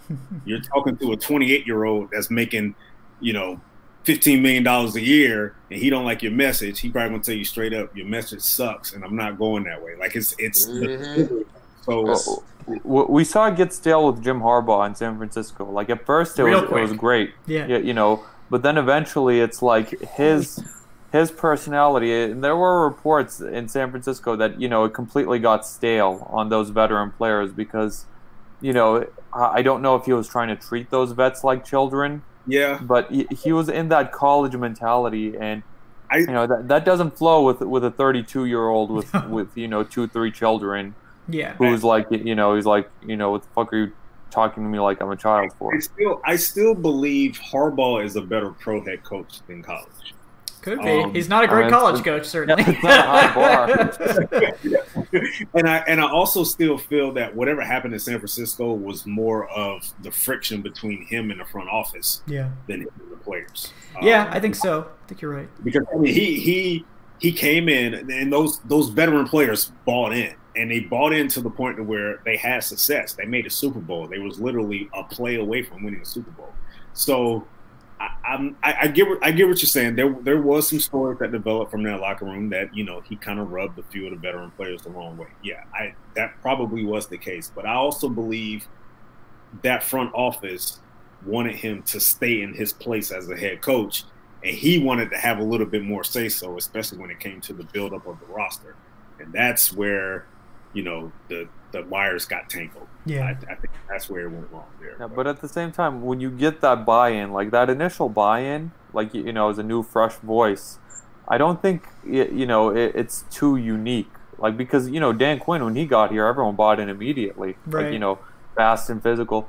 But then it, I th- I just feel those college coaches just have that mentality just from the fact that you're working with college kids who are rotating in and out every few years, and you're getting new ones every few years then you know they keep they keep at it. They keep it up. But you know it, it gets stale when a player is on your team for five six seven years and you're just hearing the same thing over and over again. We saw it with dan quinn here. Yeah, yeah, I agree. Um, Hey, and here, here's something else that you got to think about too is that a lot of college coaches they coach with that fear, with that fear mentality on their uh, players, meaning that you know those kids that are in college, you bump them down the list or you take their starting job away from hell, they got to go back to wherever the hell they from. As opposed on the next level, you talk some shit to somebody in the NFL that's making way more than you, he might just get up and slap the shit out of you. Hmm. yeah, You know what I mean? Yeah. And then they fire you Yeah. because you made him do that to you Yeah, because that's- it's worth more. that's Yeah. a that's a, that's a difference in, with you know talking to a teenager that is on a scholarship that Right. can have scholarship removed and be out of Right. school. yeah. That Mhm. Exactly. They instill a lot more fear in those college kids. You know what I mean? So them Right. kids, they bite their tongue and do what they got to do. You know. Yeah, yeah. I agree. so some coaches, that's the only way they know how to coach. You know, especially on that college level. Yeah. So, so do you? So are you are you leaning toward that? Given the veteran status of this roster, do you think the better decision would be for them to go in that route compared to bringing in a young guy like Lincoln Riley? Man, my I go back to what y'all was saying, man. He's got to surround himself with some good veteran coaches that know their role and play it. You know what I'm saying? Not Yeah. somebody that's trying to secretly get the job. You know what I'm saying? Yeah, Like, yeah. but if they have his back and they, you know what I'm saying, they them veteran voices in the rooms when the defense and the offense breaks up. You know? Yeah, yeah. Yeah. Yeah, I mean, I wouldn't be shocked. Somebody that that Yeah. know what time it is, that know how to talk to you, how to treat you. You know what I mean? Mm-hmm. Yeah, Yeah, I wouldn't be shocked if man. like yeah, like I mean, like he could keep you know Raheem Morris around like as one of his you know coaches because he would have the connection with the players that were here. Yeah. You know, if Right. he if he doesn't have a, a defensive guy in mind that he really loves, Right. it could be Morris. You know, Right. But, but Or Jeff thing- Ulbrich, who's played and Right, coached, right. who's been on both sides. You know, he immediately has credibility with those. But players. one thing, one thing that college head coach is also going to have to realize, um, when it comes to bringing in the right guy on the defensive side of the ball, especially on the defensive side of the ball, like Sean McVay did, he brought in Wade Phillips. He let Wade do his thing. right. I'm not touching the defense. I'm not doing anything with the defense. If they fail, I'm still going to trust Wade Phillips to build them back up. And and I kind of and, and it, it doesn't necessarily fit the narrative a little bit as far as college head coaches, but go back to that 85 Bears team. And what was the thing that was going on with that Bears team? They were great, but the fact that Ditka didn't necessarily let He didn't mess with Buddy Ryan. he didn't he didn't let Buddy Ryan do his thing, and Buddy was like, "Get off my back. This is my defense. Let me coach him up." And that that was an issue that almost you know it, it parlayed over the course of the season, and it became almost a bigger story than their Super Bowl. Yeah. Um, but that's the one thing. If if a guy, a young head coach, comes in like that, and if he hands over the reins to the defense to a, a longtime veteran defensive coordinator, he's got to leave that alone. Like, don't. hmm don't yeah, yeah. Let, let it be. Yeah, yeah. All right, I gotta read some donations here. Gary Stafford with the ten dollars, brother. Thank you so much for your support, man. We really appreciate you. Um, he says, "Thanks for the show, guys. Appreciate your time and expertise. We appreciate you too, brother. Thank you."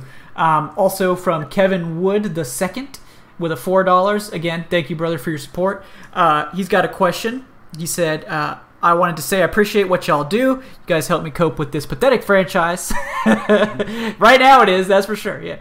Uh, I wanted to get everyone's thoughts on the draft. So, do we go with biggest team need or best player available? And he also says to all my Georgia Bulldogs fans out there, we have a quarterback. His name is JT Daniels. All right. So yeah, that is that is a, a topic I wanted to get to tonight. So this dovetails nicely with that. JT Daniels. Well, not no, not JT Daniels. Jesus.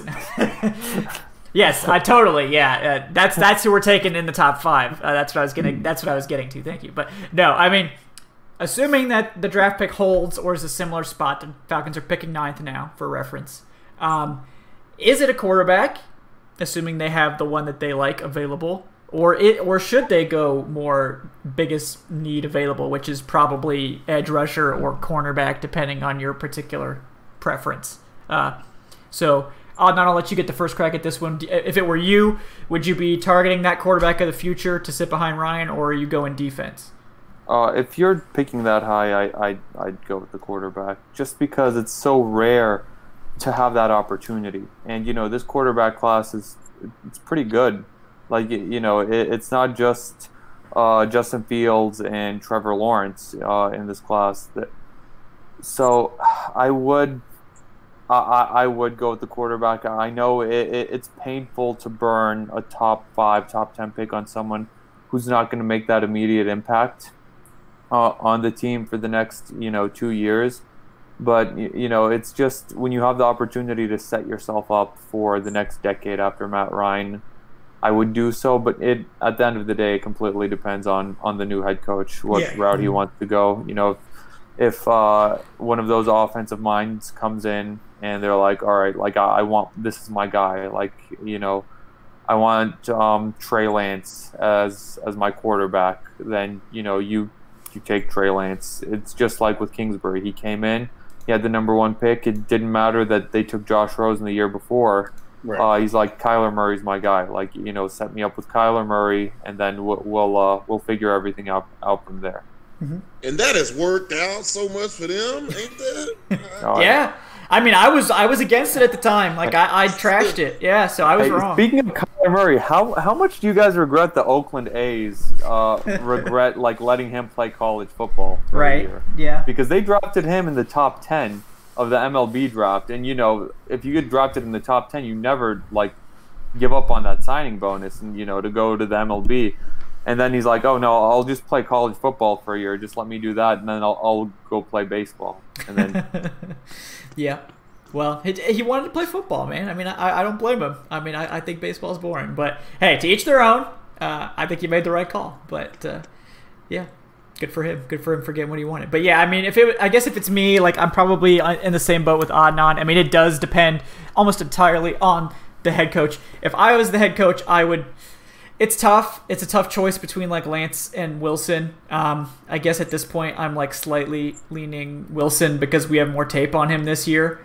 But it's it's a tough call. It depends really on what you want. Um, if you want more of that dual threat style, it's Lance. If you want more of that passer, I mean Wilson certainly has some mobility, but um, if you want you know more of the passing focus, it, it's Wilson. Um, so if it's me and the Falcons are in position to get one without having to give up picks, like if they can just draft the guy at their spot without having to trade up, that's not a situation they're probably going to be in again um, without having to give up serious resources. So I, I think you get the quarterback there, and then you you spend the rest of your draft, you know, just trying to shore up the other weaknesses on this team. I mean, I wouldn't be shocked at all if the, the team goes full on for the future here. Like they take that quarterback, they take you know a top guard uh, in the second, and they take you know. Uh, you know, then they, they focus on defense after that. I mean, I wouldn't be surprised if they package a lot of those comp picks. You know, they have three fifths, um, two sixths. You know, they could package those fifths to probably move up into late day two um, to get an extra, you know, day two pick. Uh, you know, I wouldn't be surprised if they, they kind of go in for to build an offense, you know, for the future here, just kind of double down on strength. You're still going to have Ryan for at least a year, maybe two. So, you know, it's not like adding that offensive lineman in round two is going to hurt you. Like, I mean, getting that guard, that top tier guard to fill in at left guard. Then you have Hennessy, who's hopefully going to be a good center for you. I mean, that could be a great line for the next five to 10 years. Um, they could also totally go the other route and just go all in to fix the defense and try to win now with Ryan. I think that makes sense too. You know, you might be able to choose between like Gregory Rousseau, uh, edge defender. You could get maybe like Surtain or Caleb Farley at corner uh, early, and then go after you know safeties or other guys you know later. Um, so I, to me, I think the quarterback, like if you can, if you think you can secure your franchise for the next you know 10, 15 years with that quarterback pick, I think you just have to do that 100 percent of the time. As much as it pains me with Ryan here, and it, it's not at all anything to say against Ryan. Um, you know, we're we're a, a pro Ryan show here. Um, it's not anything against Ryan. Um, it's just you know he's 37 years old, uh, and you got at some point you have to start planning for the future. And with a new head coach coming in and a possible top 10 pick, you know that it is what it is. That's that's not an opportunity you're going to get a lot, in theory. Hopefully, not an opportunity you're going to get a lot. Um, Right. So, yeah, you guys have any other takes on, on what the Falcons should do with that that spot? Um, it, it, a lot is going to depend, of course, where they draft, um, because this is a unique draft this year, and um, this is a draft where a lot of their strengths are some of the best positions in the draft. Um, so if they're top ten, and if they have a shot at getting a quarterback, I'll be honest with you, they they might need to go ahead and pull that trigger. Um, they're going to have some some nice capital this year anyway. They're going to have roughly about what ten, maybe eleven picks. Yeah, That's we'll see. that's including that's including the comp pick. So they probably can afford to say, all right, you know what, let's get our quarterback of the future and focus on the defense in round two. Or they can package some of those comp picks and pull off like what they did with Lindstrom and McGary and get a quarterback and then trade back up into the first round and get a get the top defender that's sitting there waiting for him, you know. So um this is the I, I wouldn't fault them for going that way. Um, I also wouldn't fault, fault them for wanting to take the top defender. Um, but again, this what they may need to be wary of is there's a possibility in that top ten that they may reach for a defender a bit, and that Yeah. concerns me a little bit, especially at edge rusher. Um, Rousseau is the top edge rusher. Uh, Kwity Paye out of Michigan is number two, and I'm not quite certain he's a top ten guy. Yeah. He's been having a great season, but I mean his his run defense is like absolutely elite and he's started to come on as a pass rusher, but yeah, I mean I don't know if you can I mean it's somewhat of a gamble. I mean it's there's a lot of gambling in the first round this year. I, I just I, I just want to I don't I don't like the take that some fans feel that taking a quarterback with the defense being as bad as they are that it's a bad idea because again Green Bay did it this past year and it to be honest Green Bay has done it twice in franchise history. They've taken a quarterback and let that quarterback sit for two years and then you know let him be ready to go in year three. Yeah. Um, it worked out with Aaron Rodgers. It's possibly it could work out with Jordan Love. So if, if a franchise like that is willing to do it, how come the Falcons can't do it? That's yeah. It's not a bad idea. I mean, it's it's it's somewhat of a shame. Like you're not doing it if you're trying to win now necessarily, because you know that player's probably not going to contribute to the to the team.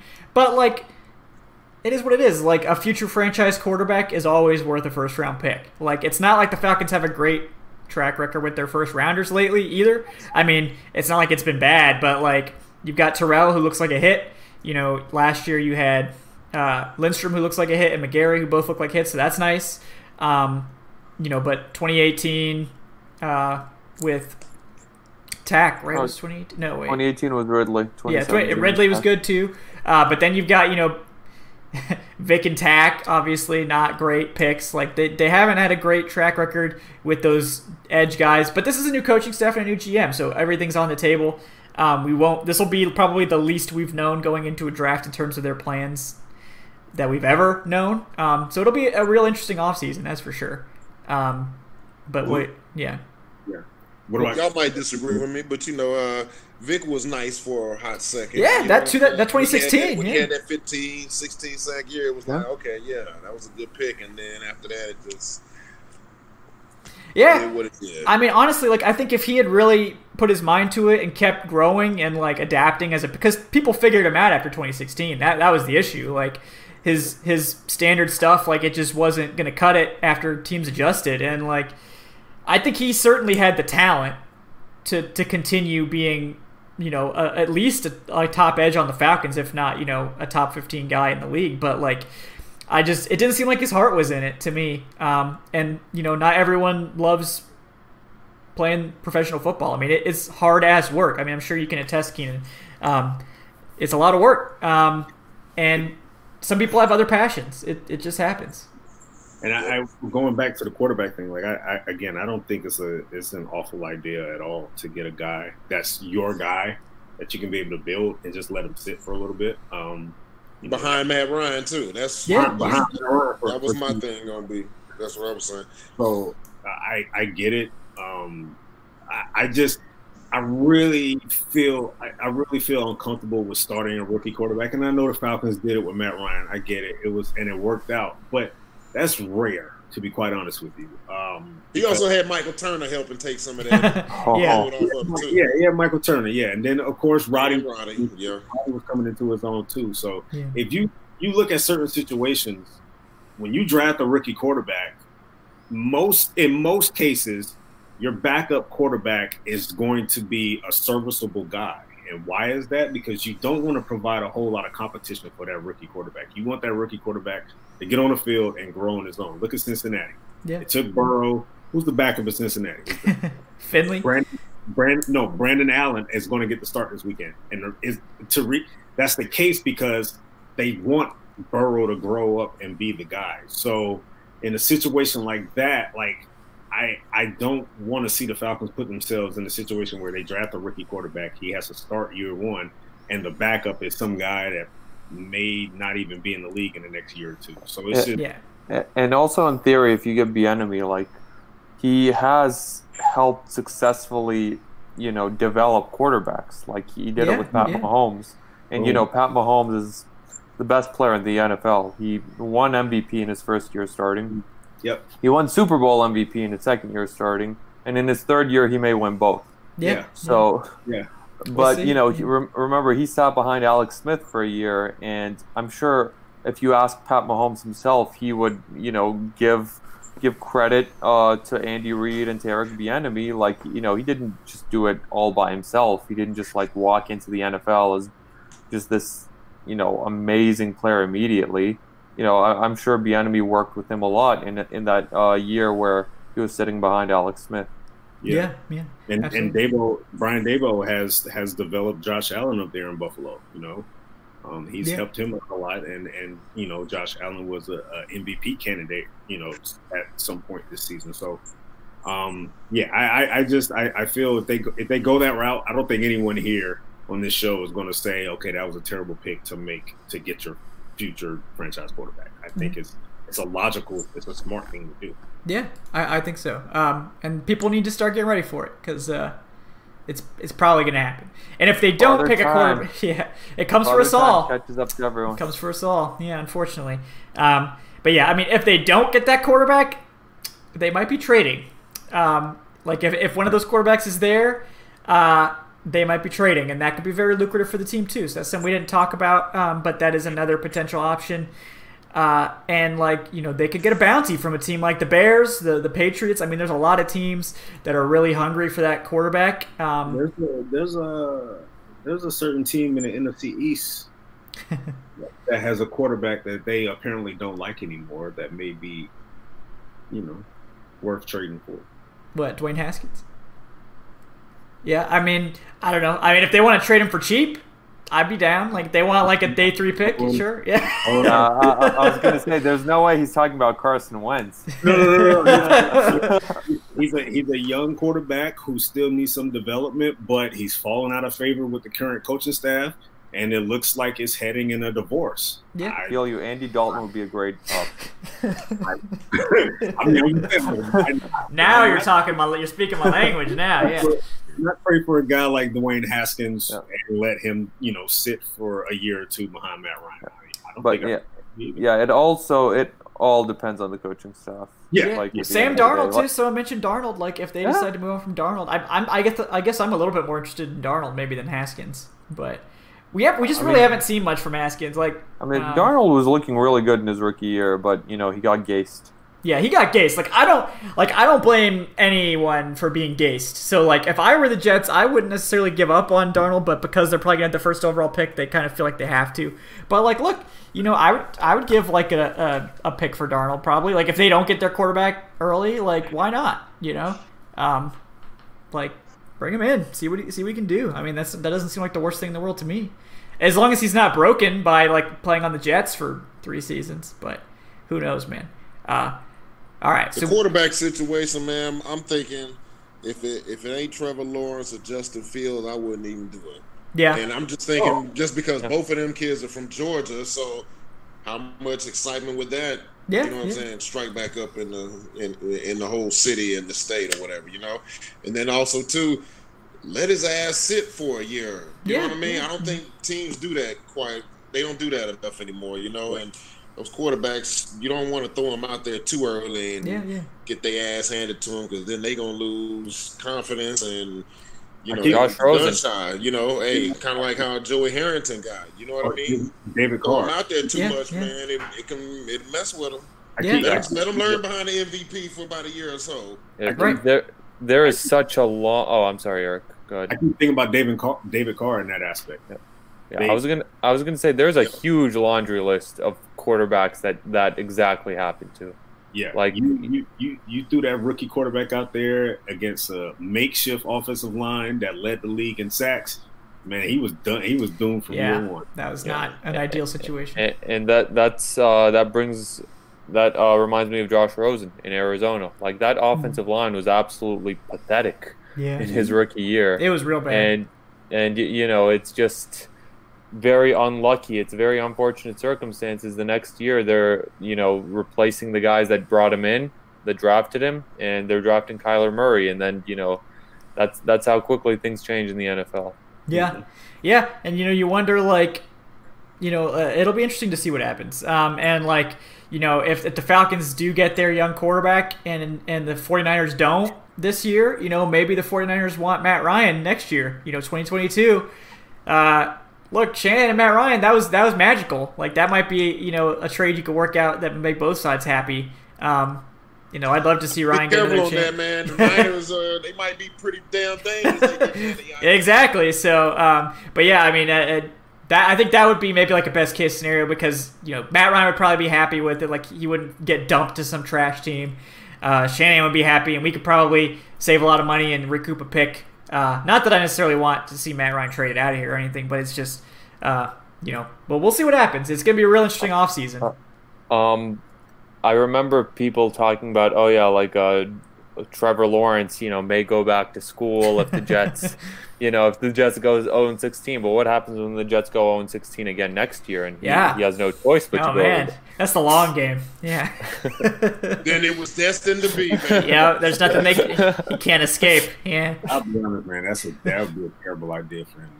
Oh, No, yeah, he's not gonna you, do you, it, You but- do not. You do not give up that earning potential. You Yeah. know, to go back to school. Nope, you don't. You just don't. Yeah, he just running his mouth. Bro. he just talking. Yeah. Yeah, yeah. I- it's easy to talk until the millions get put out in front of you, and then it's like, all right. Yeah. He talk. Like, yeah, you gonna go back on campus to eat some ramen noodles at 10 o'clock at night and have study hall in the afternoon and all that shit? Oh, hell no. You better take your money and go. Hey, but in fairness, you know, I, I- I think Trevor Lawrence is uh, is eating a lot better than that in Clemson, if you know what I mean. Yeah, I'm just talking about Yeah. he's Yeah, on yeah. that college shit right now. Yeah, yeah. That, I wouldn't be. I wouldn't be surprised if he wants to get up out of there. So Yeah, I mean, for sure, it's like he, he's done everything that there is to do in, in the college game, pretty much. yeah, like basically, yeah. Uh, all right. Well, at some point we we're gonna have to talk about this Raiders game before it, ten o'clock strikes. we Um, do play Sunday. No, Yeah, so we yeah. do this every week. We do this every week, yeah. Before we get to that, I just want to remind folks uh, if you don't mind uh, throwing a like at the video, that helps other folks find it on YouTube, so we appreciate that for the algorithms. And then if you're not already subscribed, hit that subscribe button. I will give you a shout out, and uh, you'll get notifications when we go live. So it's real easy, it's real nice, it works out for everyone. So we appreciate that, uh, and appreciate you guys tuning in. All right, so now for some Raiders talk. This is actually a fairly evenly matched game. Obviously, the Raiders have a winning record. what? Statistically, these two teams An are game. yeah. Well, statistically, it's it's fairly even. Like the the Raiders score more points slightly. The Falcons have more yardage. The defenses are both really bad. Um, the Falcons are like worse, but it's it's interesting if you actually look at the stats to see. I mean, the Raiders are clearly more efficient on both sides of the ball. Like they don't pile up yards, but they score, so they're like the opposite of Dirk Koetter.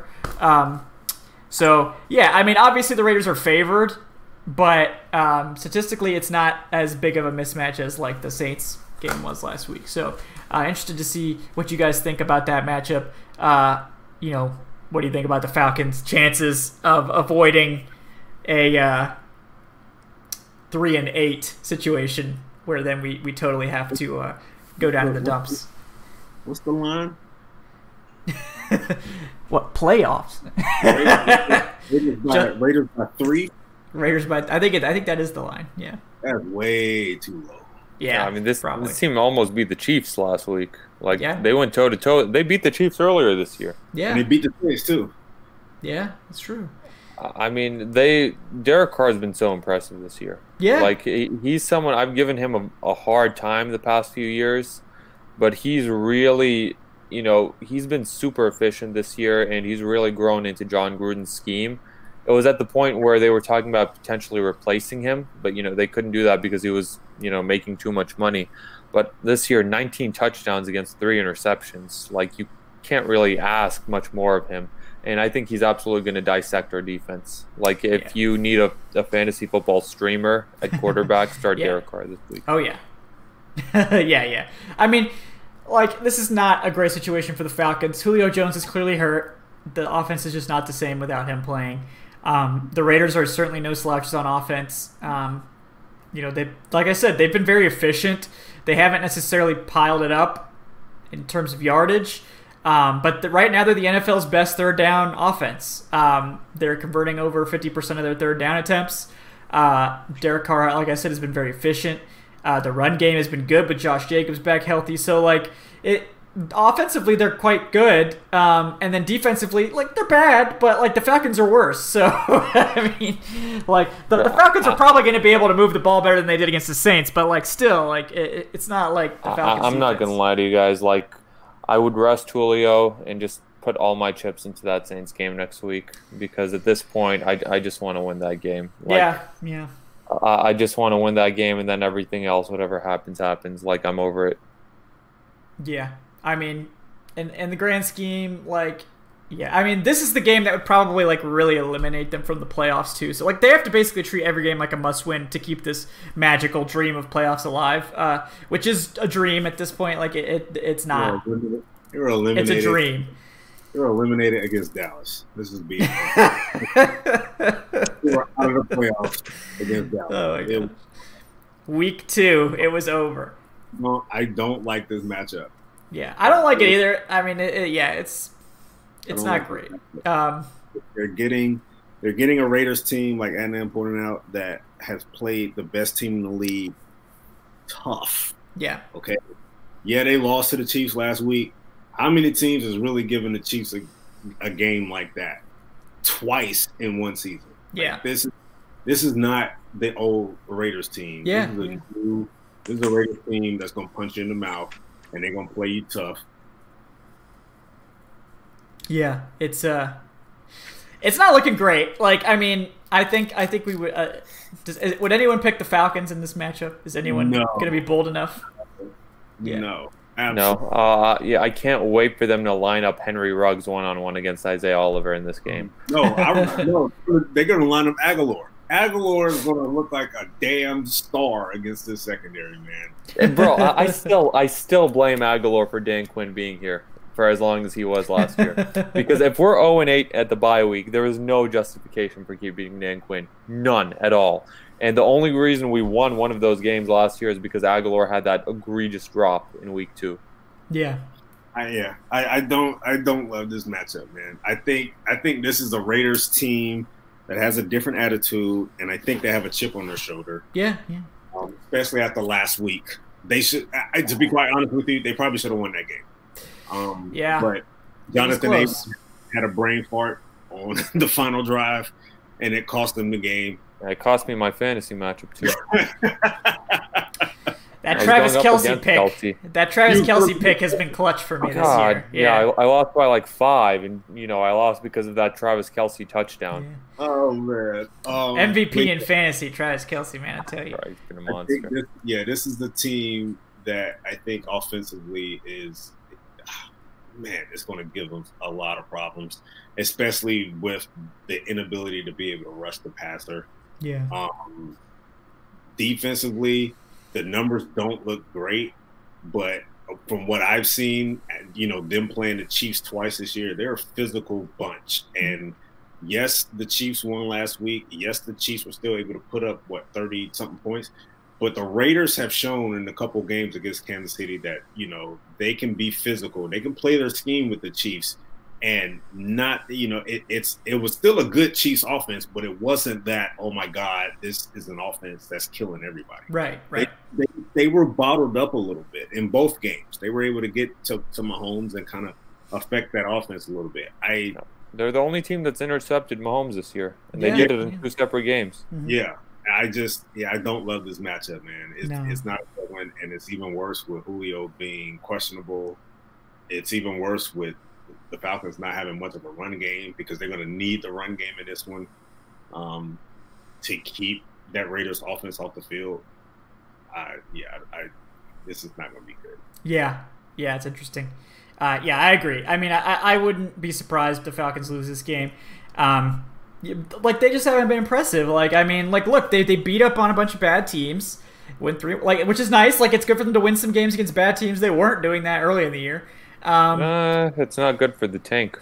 it's not good for the tank, obviously. But like, look, like they're not playing cupcakes anymore. Like the, what the worst team they have left in their schedule is the Chargers, and even that. Oh, Like, Justin Herbert. Yeah, he's gonna roast the gonna secondary. So like, like I mean, it, it's gonna they're gonna win some more games, but like it, it's it's Will not they? gonna. I think they'll win at least one more. Come on.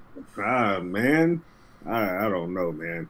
I mean, I wouldn't be like if they go thir- if they go three and thirteen, they're getting that top probably four pick. So hey, you know we could talk about you know whether that's good or not, but I, I will never in my life pick the Saints to beat us. So Never, of course, yeah. of course, We're I'm gonna winning that game. myself- Yeah. yeah, we're winning that game for for certain. Yeah. Want take it to the bank. Bet your house on us beating the Saints next week. Yes, definitely. Mm, Yeah, definitely don't do that. But you know, de- feel like you know inspired, but like don't actually bet money on it because I, I don't know how safe that's gonna be. Oh yeah, that, that'll be that would be not smart. trouble. But yeah, um, yeah, it, it'll be. This is gonna be a tough game. Um, you know, we'll, we'll see what the Falcons can do. Um, well, you know, it's really up to Koetter. Like the Raiders aren't a good defense, so I mean, they're, they're they have some stats where they're okay, uh, but like they're really bad on third down. They're they allow more points than the Falcons. Uh, it's only by 0.1 points per game, but they do allow more points than the Falcons, very slightly. Um, so like it it's uh, you know it's gonna be tough one, but it's not impossible, obviously, for the Falcons to win. I think. I mean, I think they, they match up better with the Raiders than they did with the Saints. But um, you know, we'll we'll see how they play on Sunday. Uh, so with that being said, we have one final donation from Kevin Wood, the second, uh, for a dollar. Thank you for your support, brother. Uh, asking the question: Tony Gonzalez for general manager.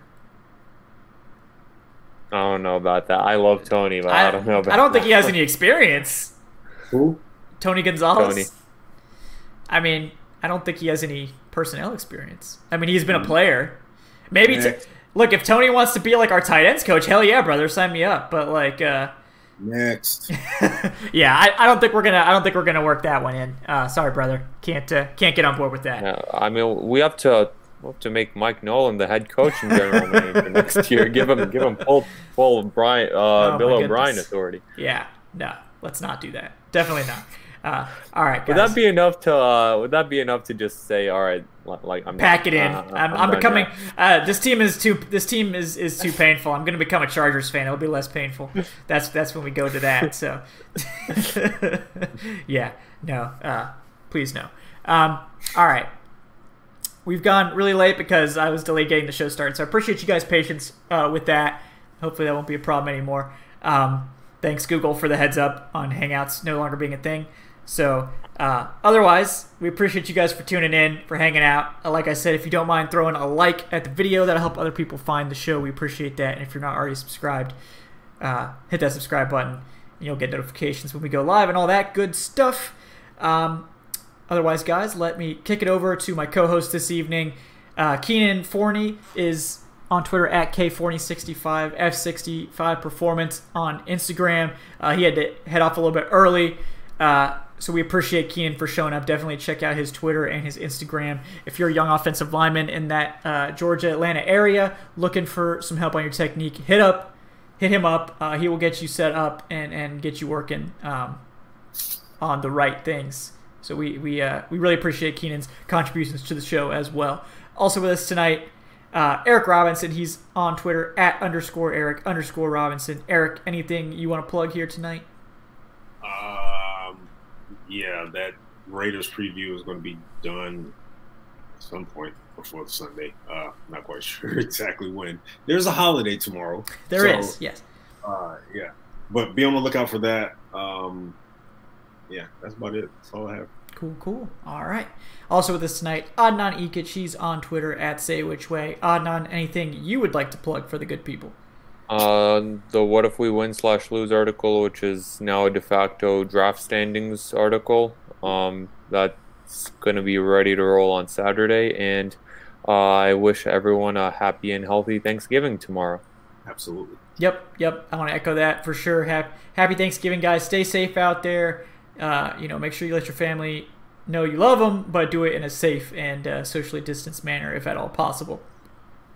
Yeah, enjoy the Lions, Texans, and the uh, football team and Cowboys Oof. tomorrow, guys. Yeah, we really, we really lucked out Oh, with that oh, slate. Quick Thanksgiving takes.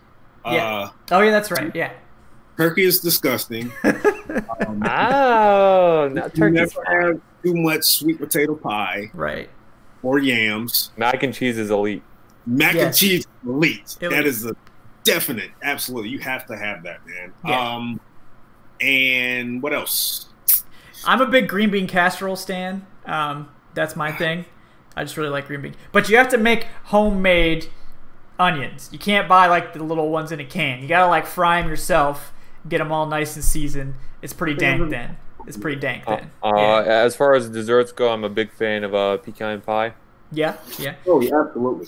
I'm a big pump- carrot. Yeah, I'm a big carrot cake guy too. I don't No know if that's like pumpkin pie. traditionally. Yeah, I'm not a fan of pumpkin pie either. Yeah, pumpkin pie is you know it's mediocre. Oh, and raisins do not belong in a potato salad. Okay. Yeah, no, I don't know. I don't know Who who came up with that. I don't know who came up with that, but I, I'm not a big fan. Uh, No. Yeah.